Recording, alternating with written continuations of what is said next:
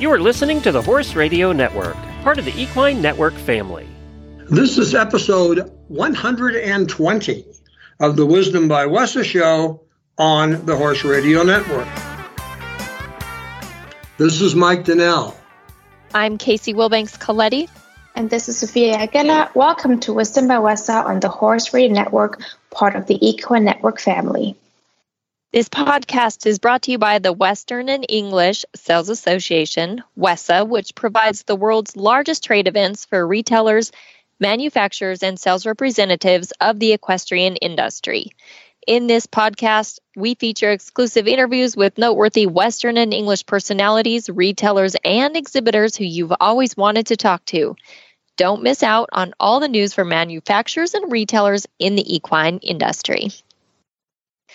Sophia, just like the community at the WESA trade show, the online WESA community is growing as well. How can listeners connect with WESA online? So, WESA, or more specifically at WESA Trade Show, is on Instagram, Facebook, LinkedIn, and YouTube. We also have a close group on Facebook. We called it the WESA Forum. And it's basically just to ask any questions or to give some insights into what we're all working on at the moment um, and also share what's coming up. And of course, you can join the community and follow us on any of these platforms. What are you looking forward to in terms of sharing online in the next few weeks?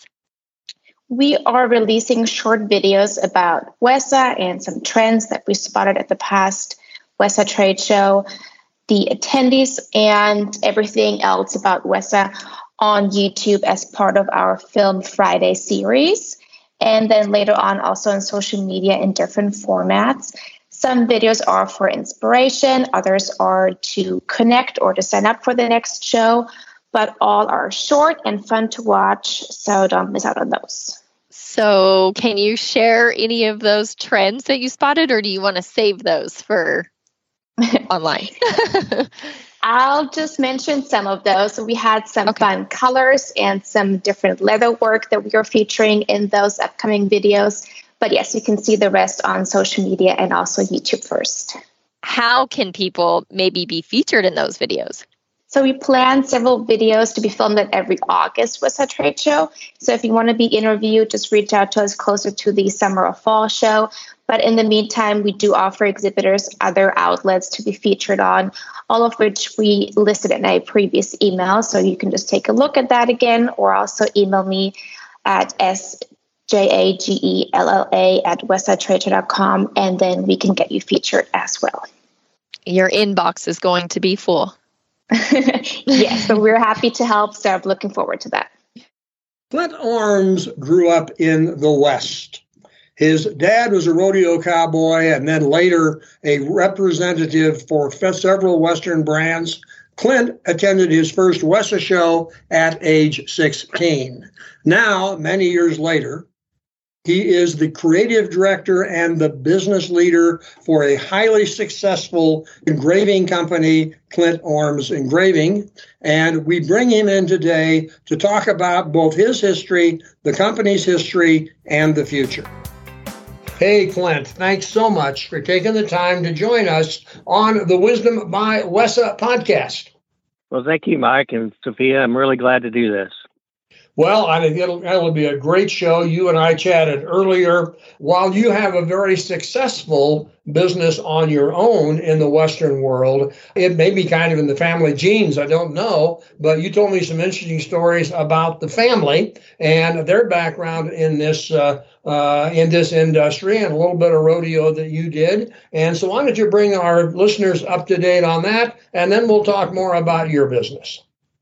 Yeah, you know what? I think I'm so uh, privileged to be 65 years old and to be able to see the Western wear business pretty much all my life, just experience the growth of it, the admiration of it, and the international concept of the Western wear industry. I um, grew up in Wichita Falls, where I think was one of the best Western stores in the world. It was called the Cow Lot.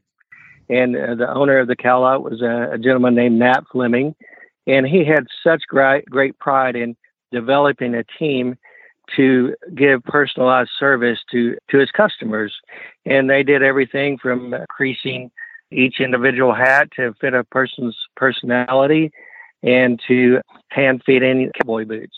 And also, you know, in the area where I grew up, we had great companies like Olsen Stelzer over in Henrietta, and we had Adam Dixon right there in Wichita Falls, both boot companies that would hand make and hand measure your boots. And both of them are just great uh, old solid companies back from the 40s and the 50s. And then um, I got to experience really great Western stores like in Fort Worth with M.L. Leddy's and Ryon's uh, down in the stockyards, which were great legendary companies. I've just been surrounded by people in the Western wear industry that really cared about their customers and also just supplied the, the finest products that they could get. Well, and you also, there's a great deal of authenticity to your approach. Dad was a rodeo cowboy. You rodeoed as a young man and rode bareback horses and bulls. And I think probably being around that sport also gave you a, an appreciation for the, the, the quality and the lifestyle and the beliefs and the standards of people in the Western world, which you're trying to uh, tap into as you uh, run your own business. Yes, sir. That's exactly right.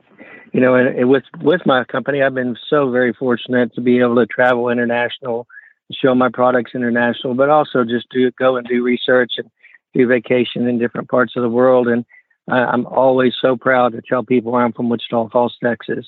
You know, uh, Texas just has a a great reputation for solid, hardworking people and uh, a style that has never seem to to to go away. You know, uh, I'd like to think of our company as being the Pearl Snap shirt. You know, I, I, I would love to think that we're going to supply products that are just going to be legendary in in style.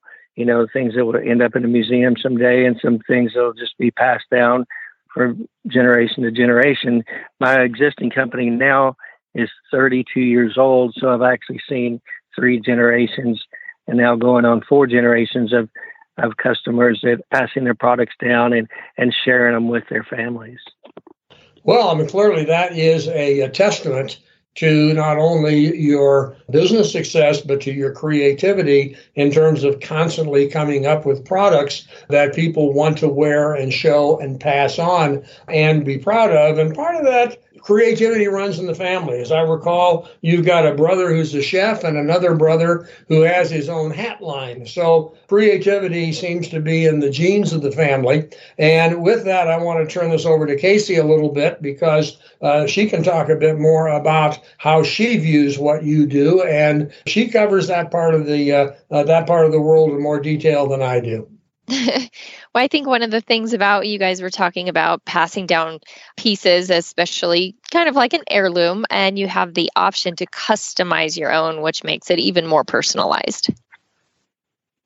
Yes, that part of our business is just so much fun for me because I just like the personal reaction, uh, interaction with the customers, and you know I get to do that with the store owners at, at the WESA markets and um, but it's the one-on-one customer personal relations is just what really makes kind of my clock tick and being able to feel like I'm I'm fulfilling someone's personal needs. And to see a vision come to life and to make that happen for people because I am somebody that loves to create and customize my own pieces whether it be clothes or jewelry or whatever and so it's hard sometimes to find the right person that can execute your vision and knowing that you take a passion in that is a big part of that. Well, thank you. You know, I was just visiting with my wife Roxy a couple days ago, and just telling her I'm still so marveled at what our company can do to create that experience for a, for an individual or for a store. You know, sit down and really design a, a piece for someone, and um, maybe extremely hard for them to do at at all. You know, so we we feel really blessed that we get to you know, create those and, and help those people have that real personal touch to an item that they really and truly can wear every day for the rest of their life. And aside from the custom pieces, you have something already for everybody. Uh, looking down your website, you have options of there's so many options. I mean, I, I can't name them all, but there's jewelry, buckles, money clips, bolo ties, cufflinks. I mean, the list goes on and on. But also, you have multiple different themes. So it's really like you know you you kind of have something for everybody. Um, listed on here, you have rodeo, outdoors, hunting, safari. Just so many options. And so when I look at this, maybe from a future retailer's point of view, carrying your products, you cover all the bases and you can hit those demographics of people coming into their store by having the ability that you, you know you have a product that is something that fits anybody that would walk through their doors. Uh, the Harvard MBA would tell us not to do it this way, and it would tell us it's never going to work, and um, it's just a really bad business plan. But it's just so satisfying to be able to, you know, uh, work with a store in New York or Beverly Hills and or Houston, Texas, or Fort Worth, Texas, and really supply what that what their demographic needs. We do have an, an amazing amount of different styles and products that we've made over the years, and um, I, uh, like I said, I, I think is could be. Uh, I was told it was a bad business plan when I started my business. it was just way, you know, you're way trying to do way too much for too many people. Sure. But it's really developed us to be what the company that we are today, which I'm extremely proud yeah. of. Well, there's always exceptions to the rule, they say, and it sounds like you're one of them. What I think is fun about fashion, and when I look at your pieces, it will fit what I'm fixing to say, is bringing things back in, like the bolo tie that may have lost a little bit of I don't know the word for it, but I mean, I'm sure there has been consistent bolo tie wearers for many years, but to bring it back into fashion in a different type of way, like for me to wear it with a nice dress shirt as a woman. Um, and be kind of like a custom piece. It's I think I see that with a lot of your pieces. Like I love cufflinks and I love to bring things back in that, that maybe once were a really popular item because that seems to happen with fashion. We cycle things you know, nothing really goes out of fashion for too long because it always comes back around. Yeah, I agree. You know, the, um, the bolo tie is something that we have put a lot of energy to over the last five years, and I've tried to put the energy into the bolo tie for a lot longer than that, but I I, I didn't really um, take the time to make sure that we had the leather bolo strings for the the uh, bolo itself, and you know I mentioned earlier my age, and I'm so lucky that I got to grow up with the ranchers in Texas that would wear a bolo tie and and would definitely uh, showcase uh, their ranch brand or just showcase a Western item with it. In my opinion, what made those bolos great back then is that they were handmade, and even the the leather part was um, was hand braided, and it took a lot of time to finish the leather before it was ever braided. So um, you know, conditioning the leather, building it, and making it where it's just a beautiful piece of uh, of work is is something that's um, what made those that style so popular. And now in our company, we have some of the best braiders in the world making our bolo strings.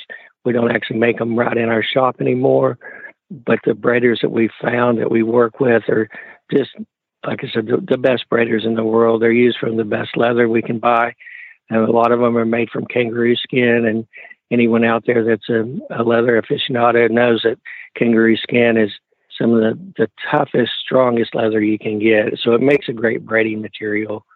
I've made a, a decision to give uh, both my children bolo ties for Christmas.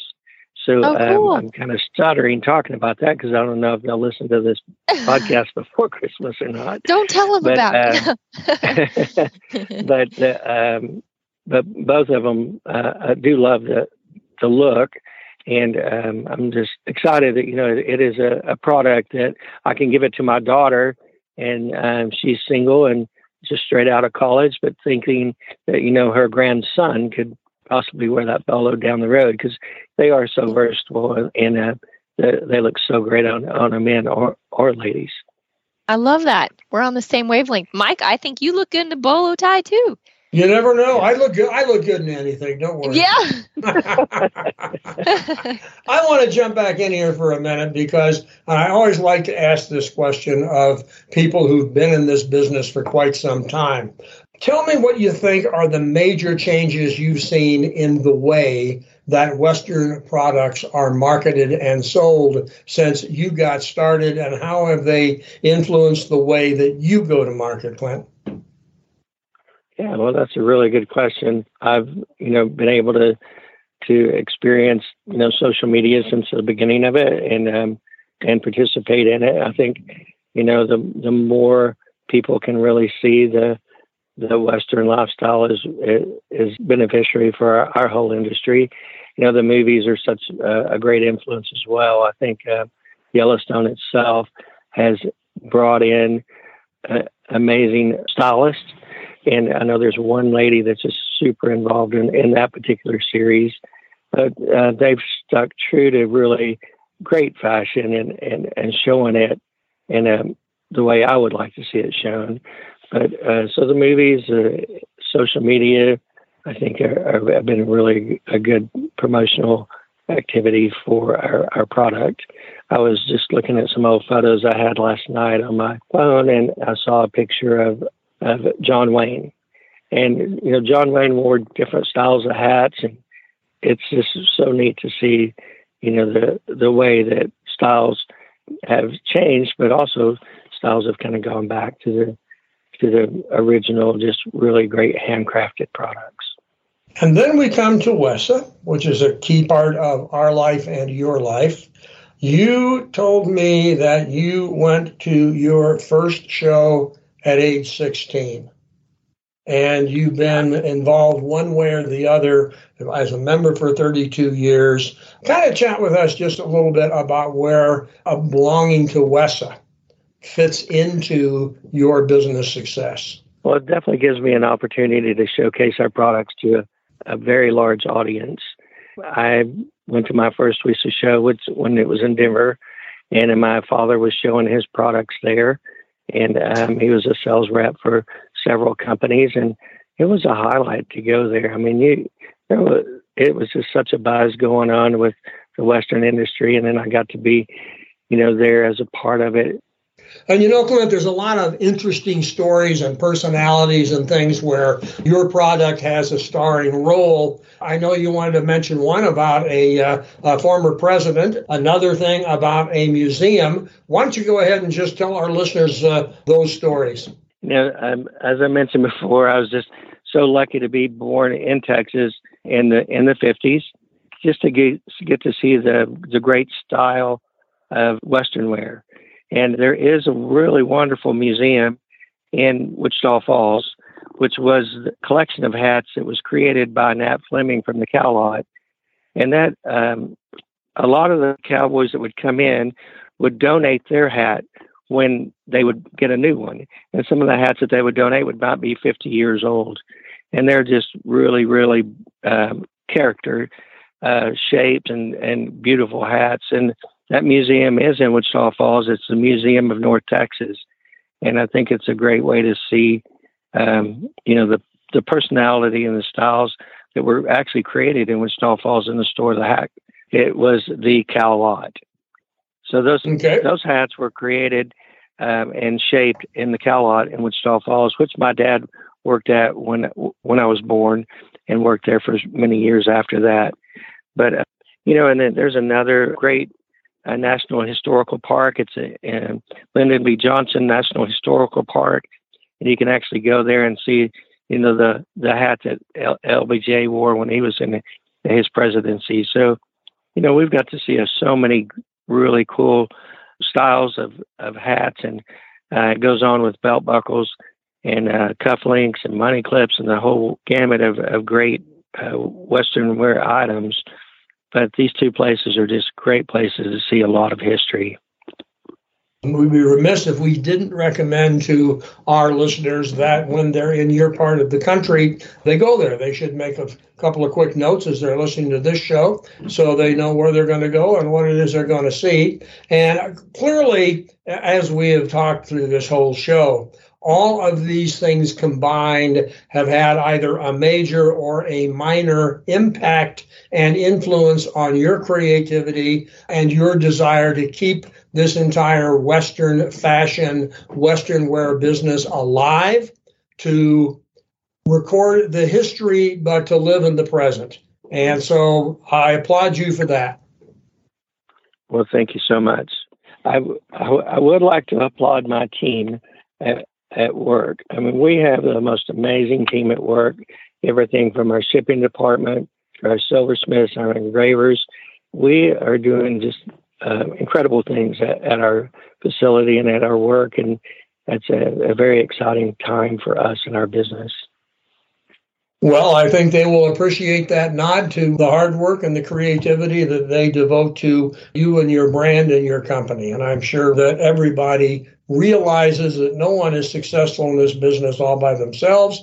The successful ones have successful people working with them and for them. And so we agree with you that your success has to be in large part due to those people who come in every day and live the creativity that you bring to them. Absolutely. Well, I appreciate you your insight. Clearly, you have a long background with WESA, a long background in the Western wear uh, Western fashion world, and I just think it's great that you took the time to share all that with us. And I do thank you for being a guest on the Wisdom by WESA show. Well, thank you. The show notes and links from today's show can be found at wisdombywesa.com. And of course, we'd love to have your feedback.